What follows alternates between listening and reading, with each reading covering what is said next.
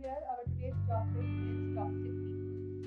If there are toxic people in your life, you will not realize, but they will be hindrance for you to do the better things you want to do in your life.